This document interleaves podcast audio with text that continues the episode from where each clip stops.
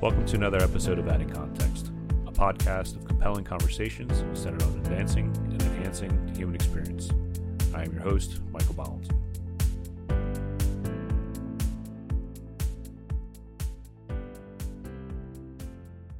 Welcome back to another episode of Adding Context. Today's guest is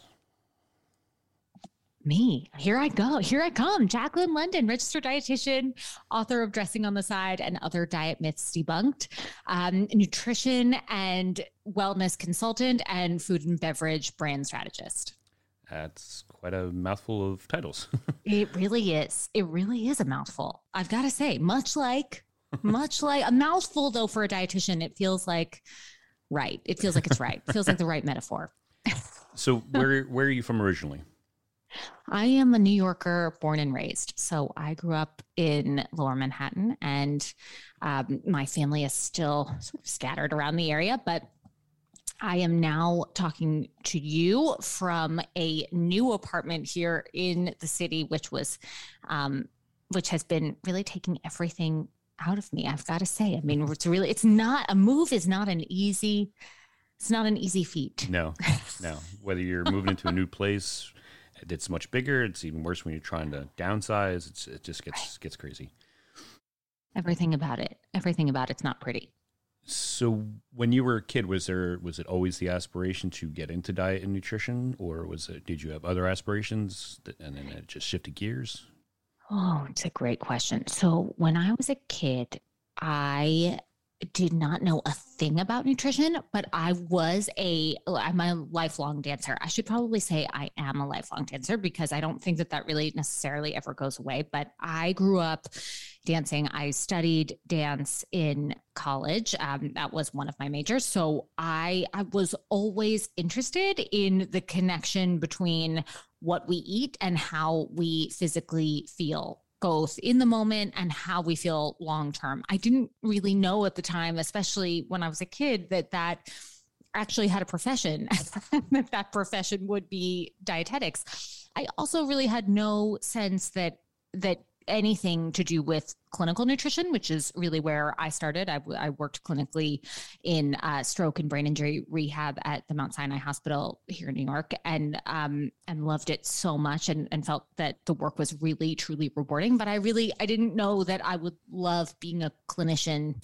so much at the time. I was much more into books, very much into reading and writing. So I definitely thought I would be doing something more like that. Got it.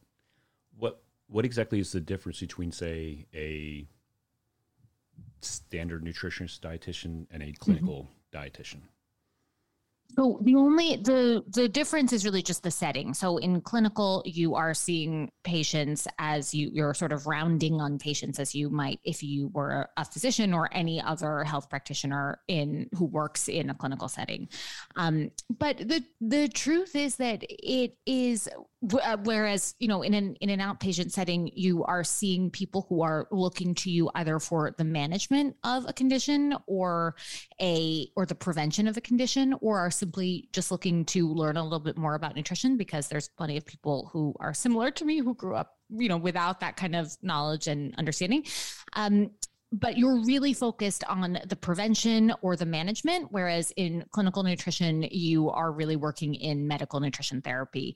So we're trained in that throughout the dietetic residency and then actually applying those skills in practice once you are working in patient at at a hospital. So there's lots of different clinical settings. There's the there's the hospital setting or a long-term care facility or an acute rehab setting which is actually where i spend a lot of time um, as part of the hospital. But there's lots of different ways to practice dietetics. And, and actually i was just having a conversation on on my podcast on the side uh, which was uh, this morning about how many different things there are to actually do with the training and education but we it's almost like an unlimited kind of untapped knowledge base that continues to keep growing. It's like a wealth of, it's like a knowledge spring more. more than it is a knowledge base. So keep going back and, and reinventing it, so to speak. Exactly. Exactly. What um just a ton of different avenues to to kind of go down here. Uh where why don't we jump into schools for a second? Yeah. From your your perspective and, and your experiences, what can we do to improve school health curriculum for future generations? Oh, such a good question and so so challenging. Well, kind of a loaded all, question. yeah. First of all, I would I would say that the most important the most important thing that we have to remember when it comes to school food whatsoever is that so many so many people, so many kids who are eating three meals a day every single day, every single weekday at school are relying on school food in order to actually get their nutrients have the calories that they need in order to grow and and learn. So the so the critical nature of school food is really is is really important right? It's got to be something that kids want to enjoy and want to consume with their with their friends with their classmates in a safe setting where they feel empowered to make their own food choices but where those foods are provided. So the foods that are palatable the foods that are bottom line most nutritious are foods that you're going to actually eat right? Because it's it's only nutrition if you actually eat it. So right you know, I mean, there's been a lot recently, and certainly a lot of headlines recently about in in the New York City local area about um, you know, vegan vegan Fridays, things like this.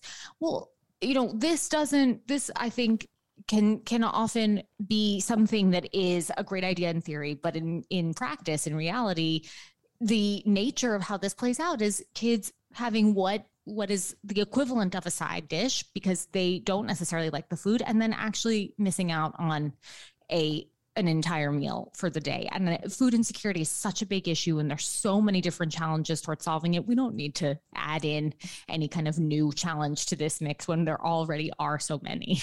Right. What about in in the classroom? How how do you think we can better educate kids in the importance of I mean, when I was in school, we had you know the the food pyramid, the, the basic food groups, you know, eat healthy, eat right, exercise. Clearly, things have changed since I was in school. Uh, I think kids are. You know, I've heard things about you know, hormones are different. Um, just the way the food is prepared is different. There's a lot more processed food.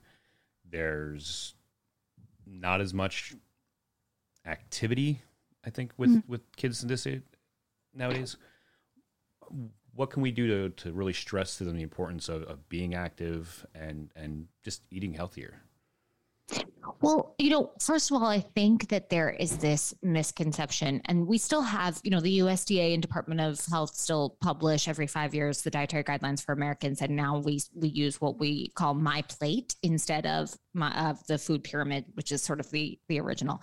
Um, but what and and all school food is based off of this general principle, this general philosophy, which is half your half your plate is meant to be veggies and different types of grains, and then you've got your lean protein. So these are really balanced and very solidly substantiated nutrition um, guidelines. The problem is that they're just guidelines. They're not man. They're you know they're not here to fix all problems, and they're not necessarily here to be interpreted 100% the same way by all 50 states. Right. So we've got we've got a lot of different things that factor into what school food might look like. But one thing that I think is is truly unique, both about our country and also about about the opportunity to teach nutrition in school, is to do it through learning about our own communities. So in in every state, we have different we have different agriculture we have different land we grow different products. There's different things that come from different places and that should be celebrated instead of um, instead of downplayed right? And i think that also plays into my general philosophy about about helping our future generation learn more about food is that learning about food is learning about ourselves, our culture, our climate, our environment, our personal, uh, physical, and psychological environment as well. There's so much that goes into food and eating that has nothing to do with the nutrients that foods contain or provide. So having that understanding of what does food mean in our current culture? What does it mean in our state, in our local area, in our region?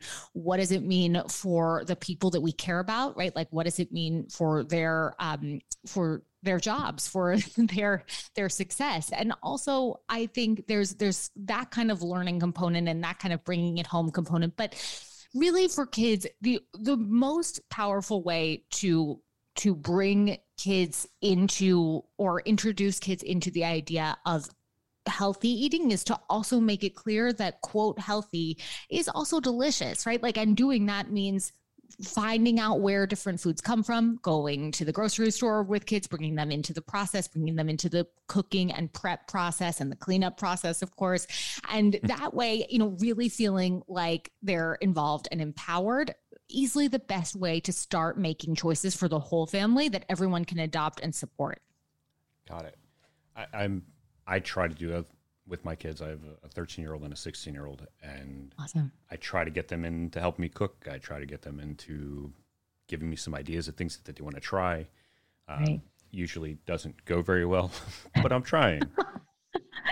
right. I mean, you know, there is this other component too that it is the part of the experience of feeling really great when you have a really great meal. And and that can mean so many different things, but I'll I'll keep it simple at that because I think it is actually important to leave it to to, you know, personal interpretation of like, do you feel psychologically great? Do you feel physically great? How do you want to feel 2 hours from now? And I'm still, you know, I work with adults mostly but when i'm working with adults I, we're still kind of like refocusing all the time right? Like how do how do we actually want to physically feel two hours from now?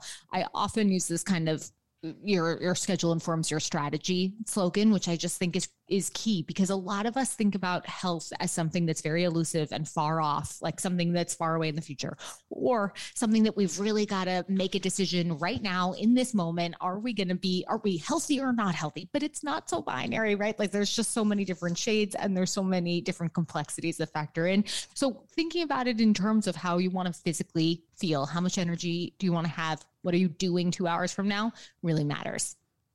Agreed. Given the fact that there, it is such a complex thing, especially finding nutrition because everybody's different, everybody's metabolism is different, everybody's body chemistry is different. How, what are your thoughts on, on some of these? And there's tons of them out there, but uh, I'll, I'll, call them fad diets for lack of a better mm. term. That you know they they kind of pitch them out as these super diets that will work for everyone you know you take a pill at night and you're going to shed all the weight and to me I, I, find them pretty disingenuous. What what are your thoughts on i guess the the economy of that where it's just new things every every day it seems like? Am i allowed to curse on this podcast? Absolutely I would, these are all bullshit. Yeah, I mean, there's just there's really no there's no science to support any of these. Um, whether it is, and when I say no science, I really want to be clear on that because there are areas of scientific study. I'll use the example of something like the keto diet, which is really trendy right now and um and and yet there is research on keto but it is for the treatment of pediatric seizures so we do have actual data but in those instances, this is where people are in a dire situation where their children are refractory to medication, right? Like their medication is just simply not working and we've got to try something else. And it's okay if they experience bone loss a little bit later on because right now the more important thing, it's almost like triage, right? right. So when you think about it in that context of like there is there are certain pockets, there are areas of data, there's areas of study where we can say, yeah, that might work if but in general, the most critical kind of filter for anyone who is considering any of these kind of trendy things that have all of the promises and deliver all of zero, just garbage, um, is that ultimately what you're doing is just wearing down your yo-yo string of how much how much can a person go through to to constantly think about food to constantly think about not eating food and then ultimately to lose weight and gain it back. Because if you can't do it for the rest of your life it's not really for you right? Because it ultimately and granted we all change throughout our lives. There's our taste preferences change. The things we like to do change. That's true. But if it doesn't seem like you for the rest of your life to not even look at a cracker it's probably not for you. That's kind of the recurring theme that I hear, especially with a lot of the program diets, is they don't right. They don't necessarily change you the way that they need to. Yeah, you'll get the physical change temporarily mm-hmm. for however many months, but as soon as you kind of stop that, you kind of bounce back, and and that's that. That was kind of my personal experience a few years ago. My wife yeah. and I did a, a protein based diet. It worked well. I I think I dropped 40, 45 or so pounds in mm. five months or so. And I felt good. I, I liked the way I looked a lot better. Yeah. but as soon as we, you know, within a few months after stopping that program and just going back to eating regularly, I think more of that life got in the way and right. schedules kind of just everything went to shit and we started Right, eating like crap right. again and, and now I'm back up to almost where I started. Right. So I'm, I'm trying to find ways to get rid of sugars and, and, and do the simple things that I, from my understanding, Mm-hmm. uh, help people lose weight, which is, you know, reducing uh, sugar, reducing fats, you know, the bad fats and, and reducing a lot of stuff that I typically eat. Yeah, I mean, listen, it's the the thing about any sort of weight related goal is that it, it ultimately becomes ancillary, and and that's how it works, right? Like, is it, it the quote unquote works? For weight loss to really work, it can't truly be about just the weight, right? Like, it's got to be about eating delicious food that you have either made yourself or you find at a restaurant that you love or the the whole experience it's it's really more if i had to boil it down into its most reductive form i would say more produce more often move your tushy more often and you're already on track to to better health well-being and weight management long term and the only other caveat that i would add to that is that those two things though they have to be things you really enjoy. And sometimes that Right. can take such a long time for to to do the trial and error to find ways that actually make that feel manageable. And change is really really hard. Like change is not easy no matter what. So i think we got to start getting comfortable with the idea that anytime you're making a small very small because also small is more effective long term but small change over time it's the consistency that lasts you know Right. so so the the ways of slicing it can change how you get it how you decide to do x thing one day can look totally different from another day but as long as it fits within your lifestyle and you feel like you're doing something consistently that feels good and right to you for your physical emotional psychological health then you're already in great shape so knowing that everybody's different what are some some basic things that are kind of across the board will work regardless of body type um, personal Mm. metabolism and and personal what's the word i'm looking for uh like biochemistry yeah really like the personal Yeah. biochemistry what, what are some kind of like broad spectrum this will work for everybody aside from you know increasing your exercise eating more vegetables more fiber things like that Okay. So I would say a couple things. First of all, the the boiling it down to, and I think this kind of applies to anything that um that sort of presents itself as fast, easy, jumpstart, detox, seven day, whatever, right? Those right there you got to take with a grain of salt because you know, I and and in dressing on the side in in my book, I wrote about how sometimes you need a little bit of shtick, like you need a little something to like get you going. Right? Like, and that's totally true. And I don't want to knock anyone's, you know, soul cycling or boot berries, boot camping, right? Like, because sometimes those things can be effective because the motivation becomes about the joy of the class. Right. And that's totally true. So that's why I boil it down so simply is because ultimately whatever's going to get you to move more, those are the things that that are going to contribute to your overall long-term health and your well-being both in the moment and and in the future. But what I think some other things that are often overlooked, and I, I know that there's this is another trendy thing right now is is the the fasting is so antithetical to something that is something I talk about all the time, which is eating consistently. So every three to four hours, gotta have something. So many of us are living our lives now in front of a computer. We're stuck on calls back to back all day, every day, and we're not staying hydrated and we're not eating enough. So what we're doing is just kind of living as a blob, essentially.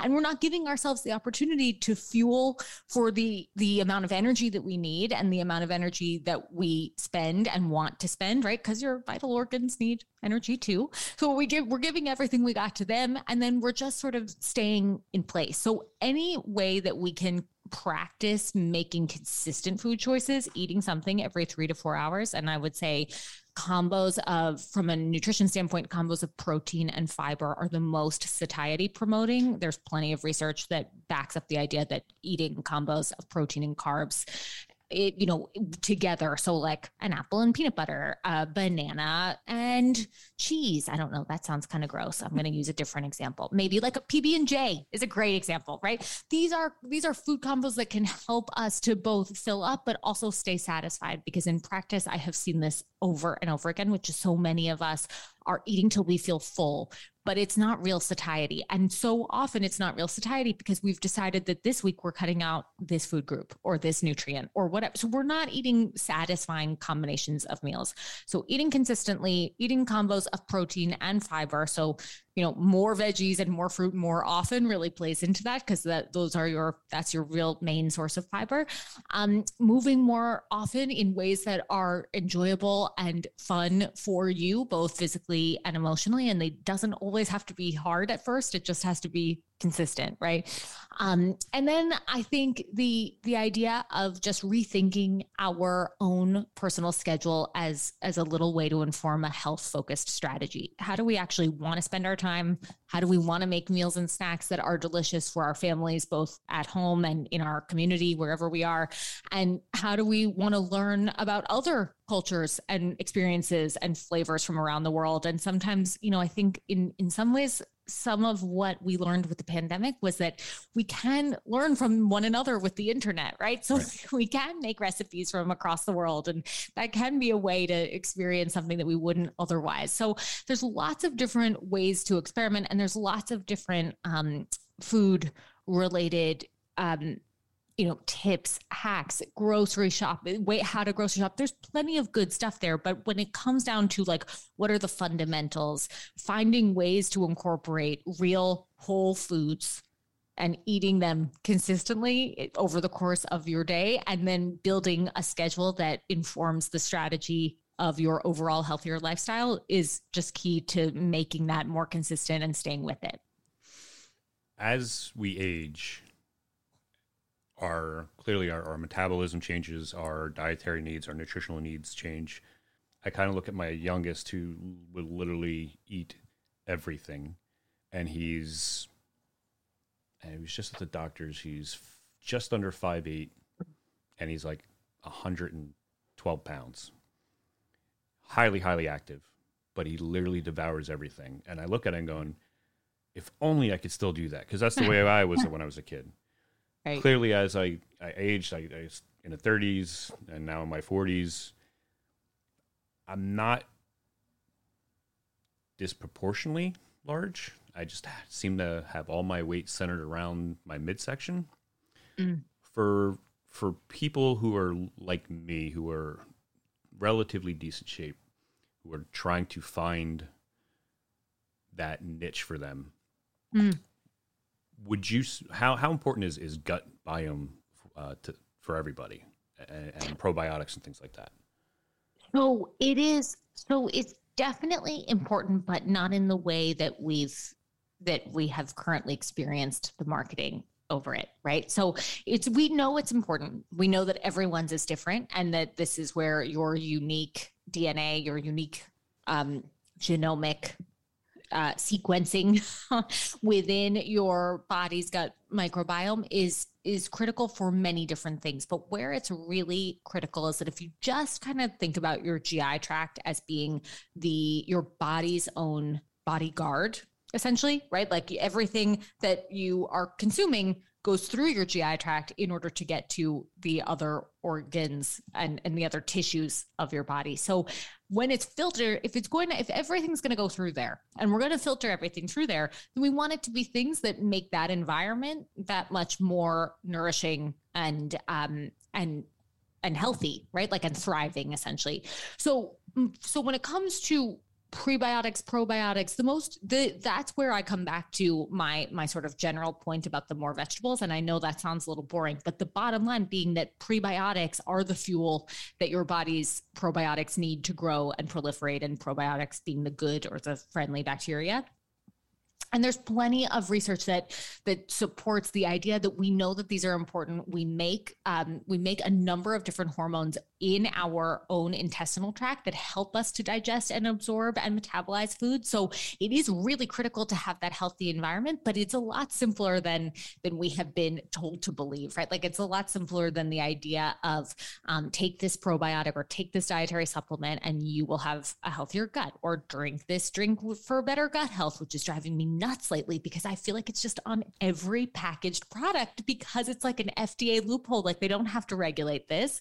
And so it's on every beverage, it's on every prebiotic beverage, it's everywhere. So it's one of these claims that that saying like supports a healthy gut. Well, there, there's very few things that wouldn't under those circumstances. it's just a just a beverage, a sparkling beverage. I mean, sure it does, but it, It's sure the it apple also cider doesn't. vinegar thing too. Right. Nothing really gets me crazier than apple cider vinegar, I've got to say.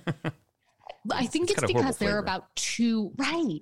There's also about two rodent studies on the topic. So everything that has gone blown, just blown up out of proportion is really like from two mice model studies one human study in which there was a control group there was the the the group that took the apple cider vinegar. It only took place over a couple of weeks and these people were already losing weight to begin with. I mean there's just so many things wrong with it that the idea that this whole marketing engine has blown up over this poor dressing a former salad dressing turned elixir apple cider vinegar.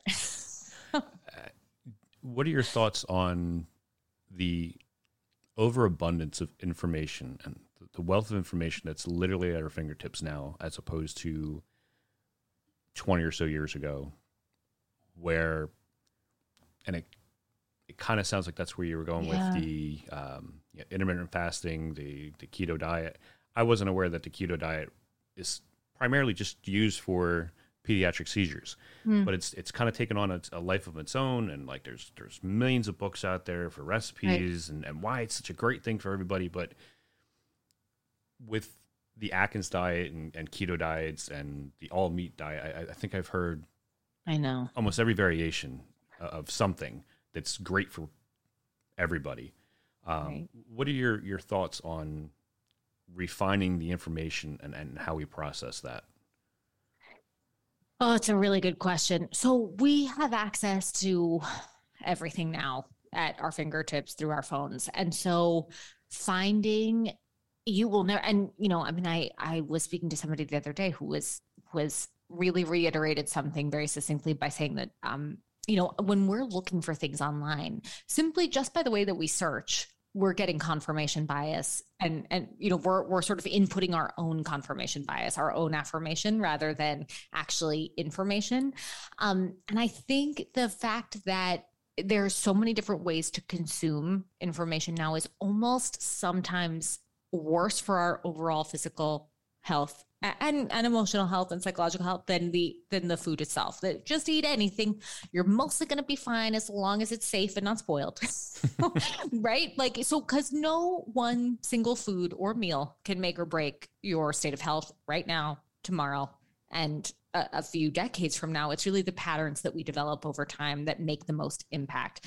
So the so the the access to information is both a wonderful thing and a terrible thing because it, it can make us feel like we are so lost or so far away from the basics which are you know which is why i think that even sometimes when i'm when i'm talking to different people when even now i'm i'm hearing i'm hearing my own words i'm thinking it yes it really is that simple but like simple is different from easy because i think that's the biggest nuance right is that the principles are simple but they can be really challenging to actually apply especially when we're used to doing things a certain way.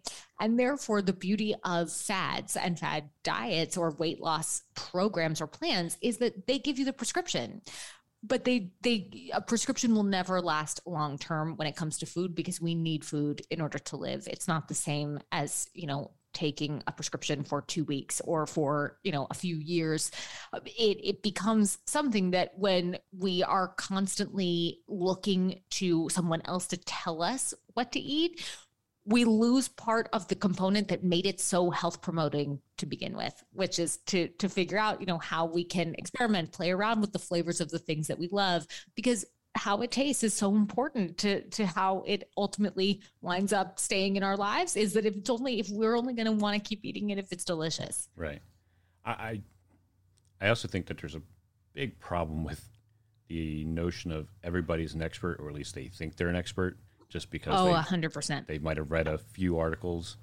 Um, I, I, that again it's another broad spectrum issue of people with really no nuanced understanding of things right. presenting themselves and their information, their opinions as fact and completely. It's completely. It's I'm gonna throw something out here, and I'm not sure exactly where I'm gonna go with it, but so my late mother had issues her entire life with her weight, mm. and regardless of what restrictions, dietary restrictions, stuff a doctor gave her, she would never lose weight. And I watched her. I know, you know, my whole life I watched her eat when I was a mm. kid. She was never somebody that you know gorged on things. She didn't really eat bad things. You know, she was, by all intents and purposes, she was always ate healthy. She just yeah. had a horrendous cluster of metabolic issues. Mm. Somebody that, that's trying the, some different ways, you know, being very mindful about what to eat, um, but still can't lose weight, what steps would you suggest for them to to take to try and you know, find out what nutrients they're lacking, you know, find out what is going on metabolically that could be adjusted mm. uh, to to help them improve their their life? That's such a good question, and I wish that I wish that all of us asked each other almost that question more because I actually would I would say that the best the best piece of advice that I could give on this is to first of all for someone who is who is currently struggling with that and feels this way I would almost take it back to a physician or an endocrinologist, your your primary care or an endocrinologist and say, what are the questions that I should ask you? Right because so often we just don't know what to ask and right. and i think you know i hear that all the time and i think the best example just to to bring it into a really nutrition focused example is that my dad passed away from heart failure and the the thing that always just struck me all the time was that this is the smartest person I've ever known in my life. He he was brilliant. He was amazing. I can you know I can go on about him for hours, but I won't. I won't right now.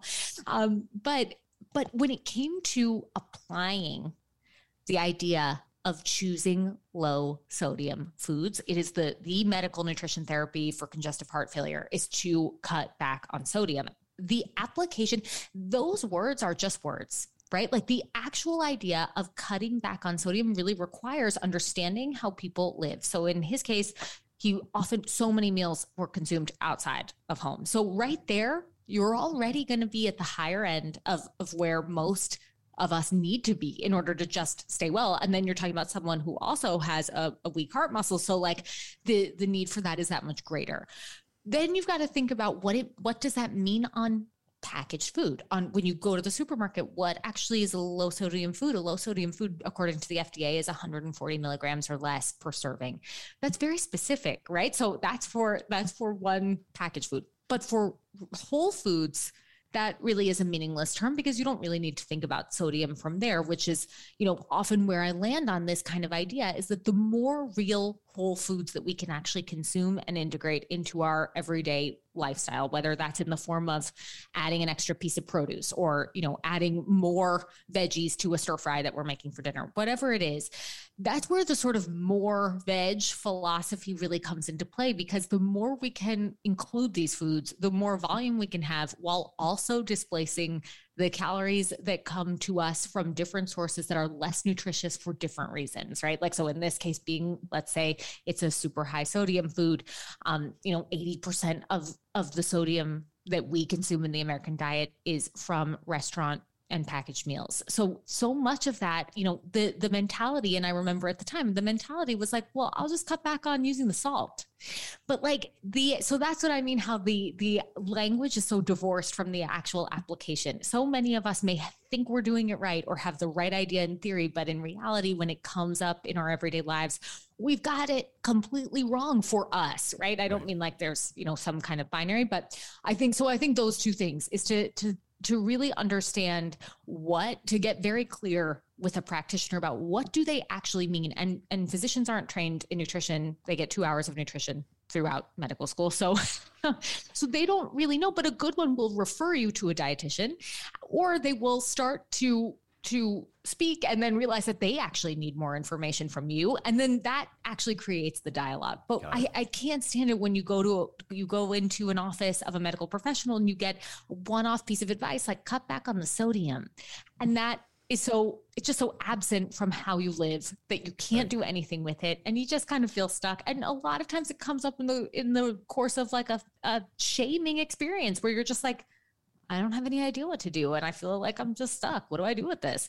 Right? So that's that's I think where the language needs to shift a little bit and then also asking a physician, a medical professional, a dietitian, a physical therapist, what questions should I be asking you? I think that really helps to reframe for the practitioner what they're not saying and not even intentionally, but just right. just by nature of how they practice.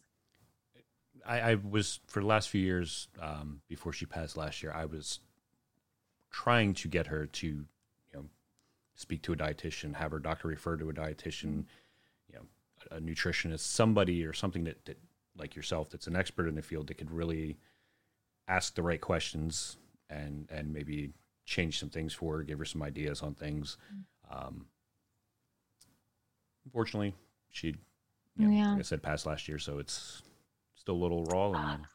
God, it sucks so much. I'm totally with you. I totally get it. Yeah, it's the mm-hmm. worst. The uh from what I'm gathering, you're you're basically suggesting that eat less processed and packaged foods and more real food. It's mm. not messed with.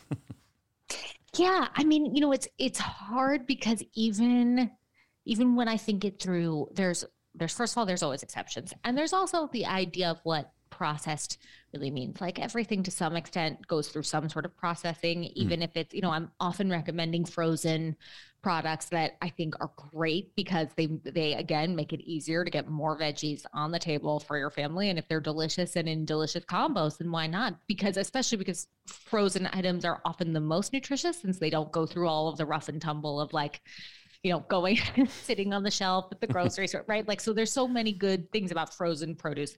But it but it is a processing technique so right. it, it can be hard to say not so processed but but not exclusively processed so more real food in its closest to nature form and i again hesitate to say that because it sounds a little a little far from what I mean, which is that how was this orange intended to be an orange? Yes, it's a beautiful gift from nature to us. We, native trees gave us oranges. Sometimes some trees give us give us oranges, and we get to eat them, and they're delicious. Nature did not intend for us to juice those things and then reduce them into their shell of a former fiber filled fruit form, right? Like then we're just getting the naturally occurring sugar. Yes, it's naturally occurring, which is nice, but it's still just concentrated sugar because that's not going to help us fill up and feel satisfied, whereas the fiber in fruit form will. So, you know, using that example, like I think about, um, it's, there's the number one source of, of added sugar in the US is sugary beverages, so sugar sweetened beverages. So if we just think about that in the context of like, how are we taking our coffee? What is that sports drink that we happen to drink instead of water, right? Like, or what is that um, cocktail mixer that we're adding into a nighttime, not nightcap, right? Like these things seem innocuous, but they can build up. So it's less right. about the processing and more about the, wait a sec, how simple is this? So simple is usually the lens that I would encourage more of us to look through. The idea, like you, you, just mentioned, how you take your coffee, and again, going back to trying to make the the right changes in, in how I eat and, and getting into a better practice of things. You know, a few years ago, I would drink a 32 ounce iced coffee with you know a third of the cup of sugar, a third of the cup of milk, and then a little bit of coffee to it. Right. I, have I've since transitioned. I don't add any extra sugar to it. I add just a little bit of milk and trying to do what I can to eliminate things that are unnecessary. You mentioned hydration before. Mm. For that, that's kind of um, I'll call it a big problem for me, especially yeah. when it comes to just drinking water. What suggestions do you have for somebody like myself who tries to drink that gallon of water a day, but just I can sit there and drink, you know, a half a gallon or so of coffee a day and not think twice. But when it comes to drinking just simply pure water, I, I can't seem to totally to do it. I think, first of all, I think you can give up because I have great news, which is that coffee is water. So you're hydrating just by drinking that coffee. And I feel good about it as long as you like the taste and it's going to help you get your eight cups of additional fluid that you need in addition to, you know, the fluid that you're going to get from food. I feel like let's just give up on the water. Why force it? that's one that's on that's one option. Another option would be sparkling water counts. Any kind of seltzer anything as long as it's unsweetened, even diet soda counts. Anything that is contributing to your overall fluid intake is contributing to your own personal hydration goals. The thing is that everyone's hydration needs are different. When I give the 8 cups recommendation, it's because it's a it's a pretty good benchmark as far as benchmarks go. 8 cups is the equivalent of 2000 milliliters and we started using that number because it was like to go along with these FDA food labels of 2000 calories per day. But honestly I think it's a really good gauge. It's a good place to start because so many of us will probably need a little more. Many of us will need a lot less. And the majority of us are going to be somewhere in between and there's very little risk to uh, overhydrating by a cup or two, right? The the worst thing is that we'll just pee a little bit more, but like honestly, the urine test, it's kind of gross, but like that's really the ultimate test. Is like, is your pee a, a light little straw color? Then that's then you're staying hydrated, and then you're you're in good shape. Got it. What about your? What are your thoughts on on sports drinks like Gatorade and things like that, as far as a means of of hydration? Are you on uh, the the side that says water is by far the best hydration method, or if you have, you know, playing hockey or, or wrestling or playing sports, being true, you know, very, very active. Mm-hmm. Um, what are your thoughts on, on rehydrating and rebuilding your electrolytes through Gatorade and things like that? They are a necessity if you're an endurance or professional athlete. Absolutely, absolute necessity. Savior during any type of elite training activity or um, event or anything like that. They are not a necessity for the majority of us. And I think we get that confused sometimes, often because these things taste really good. But you can find, but the beauty of things like, like, Gatorade for athletes is that they are are made to help you rehydrate in the way that's most efficient for someone who is doing something extremely strenuous that's designed to break down their muscle fibers and rebuild them. So they're made with carbs with with plenty of carbs with electrolytes. The the zero sugar options are a great option if you like the taste and you feel like you're sweating a lot because it's really hot outside or you live in a really humid climate. That could also be why you're sweating a lot right? Like so they have a real use case but then but for those who are not professional athletes or endurance training athletes um, I would say look for the zero sugar option because at the very least, then you'll get some of those electrolytes that you need. But I would not exclusively rely on anything with added electrolytes. I feel like we're just kind of messing around with again nature gave us a gift in the form of water that has, all of these electrolytes naturally occurring to some extent in trace amounts. But um, the more we add it can add up over time. So i would i would want us to be a little bit more judicious about when we choose to make those choices. But otherwise you're good to go if you've got a zero sugar option. Fair enough. So before i jump into my questions where can people reach out to you, follow you, find you, find your book? Yes, definitely find my book. it's called Dressing on the Side and Other Diet Myths Debunked 11 Science Based Ways to Eat More, Stress Less, and Feel Great About Your Body. Uh, and you can find it wherever books are sold. And you can find me on Instagram at Jaclyn London RD and my podcast anywhere you listen to podcasts on the side with Jackie London. Awesome as always, I will make sure that all these links are found for people in Amazing. show notes so they can find you and hopefully uh, pick up some better eating tips. Love that. for the fun questions, would you rather be chronically overdressed or chronically underdressed? Overdressed, 100%. Love to dress up. I'd like to just, you know, wear a fedora somewhere, maybe just like a stole, like a large fur stole. Yes. I I think I would go with the underdressed. I'm just I just typically don't care what I'm throwing on, and my wife sits there and kind of baffled. Are you really going out wearing that? So, I love that. I love that. would you rather lounge by a pool or lounge on the beach? Oh, beach. Gotta be beach. Something serene about the hearing the waves. Just it's You gotta know be what's quiet beach. amazing? It's so true. You know what's amazing though is that you said pool or beach, and I just got so relaxed just thinking about both. I, I feel like that means it's time for a vacation. Yeah. Okay. Time for Uh, both. I, I, I've got one coming up in a few months, and I can't wait. Amazing. Uh, let's see. Would you rather cuddle with a koala or pal around with a panda? I love a cuddle. I, I think I'm gonna go koala. I don't know if that's the safest choice, but I'm gonna go with the cuddle. I like the adjective being cuddle. I'm not sure safe could be really employed to either one. Either. but Yeah, no. I, I've been thinking about this since I put this question on here, and, and I don't know. I th- I've always loved koala bears, but at the same time, pandas are absolutely fucking adorable. They're the most fucking adorable. th- I know, but a koala has a unique type of cute. Yeah, I'm still the I'm slow thing with there, yeah. koala. Right. hmm Uh, would you rather spend a weekend with pirates or ninjas? Ninjas. I Oh. gotta learn things. I just want to do some ninjaing. Yeah. I would much as much as I would get probably get seasick and spend most of my time with my head over the rail. I would much I rather be with pirates. I think pirates seem a little more I fun. totally hear that. that. They do, and they're doing a lot of.